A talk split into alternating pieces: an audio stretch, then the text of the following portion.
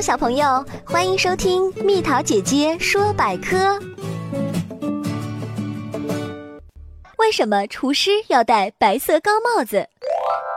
在饭店餐馆里，每个厨师都戴有一顶白色的高帽。对于厨师戴高帽的由来，还有一段十分有趣的故事呢。据说，两百多年以前，法国有位名厨叫安德范·克莱姆，他是十八世纪巴黎一家著名餐馆的高级主厨。安德范性格开朗风趣，还很幽默呢，又爱出风头。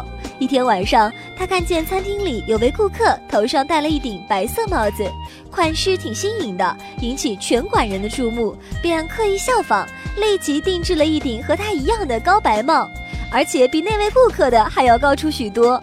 他戴着这顶白色高帽，十分得意，在厨房里进进出出，果然引起所有顾客的注意。很多人感到新鲜好奇，纷纷赶来光顾这间餐馆。这一效应竟成为轰动一时的新闻，使餐馆的生意越来越兴隆。